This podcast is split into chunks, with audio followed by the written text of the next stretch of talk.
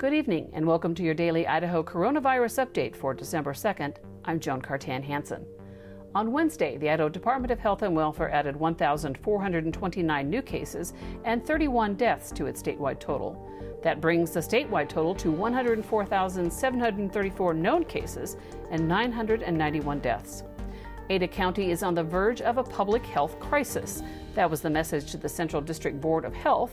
The board will meet on Friday to decide whether to begin enforcing the district's health orders in Ada, Elmore, Boise, and Valley counties.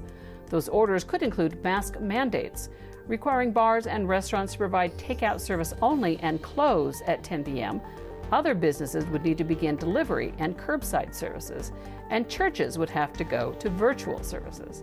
If passed, the orders would be enforceable as a misdemeanor if residents don't comply. We'll keep you posted, and we'll see you back here tomorrow. Until then, stay safe, Idaho.